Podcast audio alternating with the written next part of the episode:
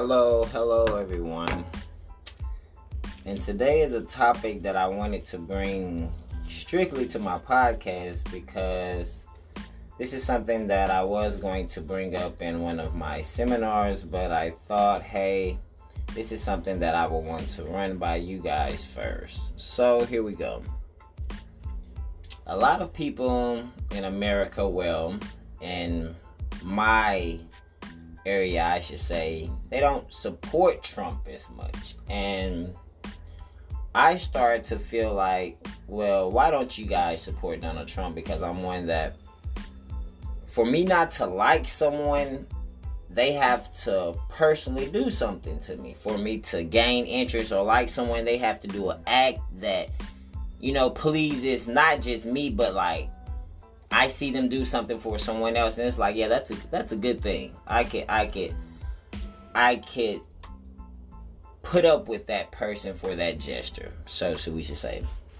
Now, a friend of mine told me, has it ever occurred to you that a lot of people don't like Donald Trump because he has made what Democrat demographically people would say the poor richer and it made me start to think like what do you mean like make the poor richer? And he was like look at the stimulus checks for example. He gave funding to just about everyone in america. True. Some didn't get it. Some will eventually get theirs. He supplied the unemployment all these different sources of funding the um, the PUAs with the small businesses, all these little different loans. And I have seen so many people who were in middle class go up, people who are on the lower level go up to the middle class. And it's like, you've never seen this much money come through the black community on a source as this is to the president that we had. So it made me start to think like, well, if Trump's putting more money in the black community's pockets, then the white community might not like him. So they may rush to get him out of office. Well, if they just come out and start making the black community also just join this because a lot of times we don't go and do our research. We kind of just go to majority rules. If majority doesn't like it, well, hey, we don't like it.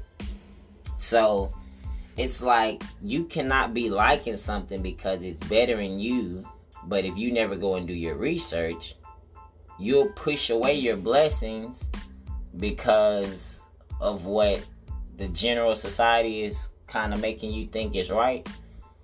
And it's like when it comes to my company, Trump has helped funding, made it a little easier, and for employees coming in to kind of work off experience and not so forth the money you've had to go spend on an education because I tell anyone you don't have to go spend a lot of money to really get the knowledge that you want. There are so many digital platforms now that can give you knowledge for free if you really want this and you really want to search this.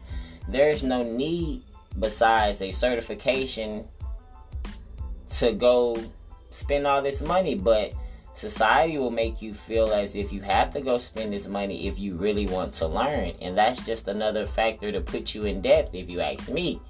So it's like that's something i really want you guys to think on today. Like next time someone asks you do you support donald trump? Kind of take the time and say you'll think on it. Because me and everyone else I'm around, when they ask us this, we just no, no, no. We don't support him. We don't support him. And it's like, now I'm starting to think. I don't support him yet, but I'm not supporting no politician right now, is my state. I'm gonna do my research and I advise everyone else to do their research and then we'll get back with each other. I am Keandre, CEO of Our Side Only Marketing.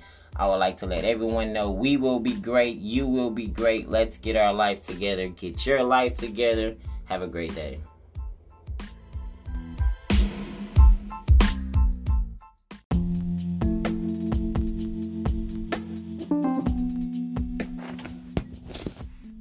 Today, we want to talk to you guys about getting to know your producer becoming one, syncing with the producer, getting in unity with the producer. Like I tell everyone, the key is not to balance your life, the key is to make everything cohesive, make everything just flow as one.